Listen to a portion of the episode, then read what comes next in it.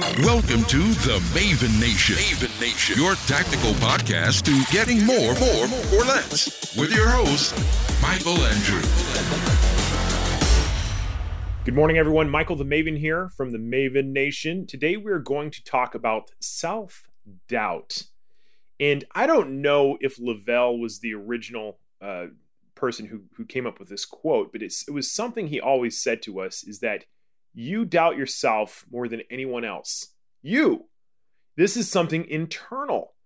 And let me tell you a little bit about doing uh, molecular biology research. A big part of it is using something called gel electrophoresis, which is essentially we make a type of jello that uh, we create these little holes in the jello and we put DNA, different sizes of DNA, and this is on one side. It's kind of like a flat slab of this of this clear gel, and we we load. I'm sure you guys have seen it on uh, you know different types of forensic television episodes where they, they're putting this DNA on, on one side of this flat slab of gel.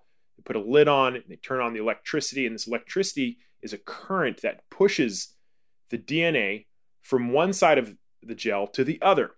So this is a tool that I probably used tens of thousands of times in my grad work. I mean, it was something we did several times a day, no problem. And there was something that I noticed about that that had a huge impact on me, and that was when you take something and you put it through a workload, which in this case would be resistance, the gel, the gel is resisting the movement. And then you put it under stress, which would be the, the electricity flowing through this gel and it's pushing this DNA through this resistance. So when you give something a workload or a type of resistance, and then you start to stress it out, a very interesting characteristic, something that you can reproduce time and again, is that the smaller and the lighter those particles, those DNA, the further they travel. Okay, so think about that is that you have resistance to your dreams. You have stress. You have doubts. Okay, this is the resistance.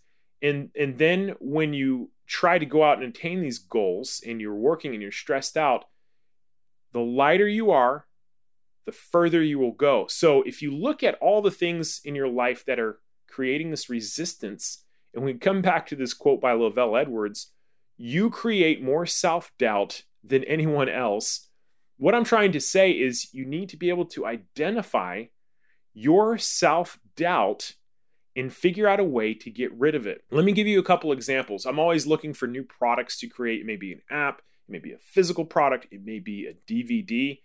And with each and every single product that I have ever made, for some reason or another, in the back of my mind, I think, man, I hope somebody doesn't hurt themselves and ends up suing me for this, you know? And so you know, I, I made some contract maker apps. We had hundreds of thousands of downloads. And guess what? It never happened. Nobody ever had a situation where it hurt them enough that they decided they would come after and sue me. And I think that is something in the back of the minds of everybody who goes into business. I'm going to get sued for this. I don't know. Maybe it's just me, but that is something that I am creating. You know, and and and it could happen, I guess. But the idea is that I am I am creating more resistance in my own mind than what reality is. I mean, you look at what some manufacturers create a nail gun. There, there are companies out there who make money off nail guns. This is something that's super dangerous. That's that people actually do hurt themselves. Or you know, you look at a car. Uh, you know, the dangers of a car and there's a lot of products out there that are just inherently really dangerous. Yet these companies stay in business and they are successful. So what I'm the point I'm trying to get is that uh, if you are if you liken your life into a gel electrophoresis, there is a certain amount of resistance that you have to go through daily, weekly, monthly, and uh, we could change the concentration of this of this jello if it was a, a more light concentration, the DNA could travel through it much faster.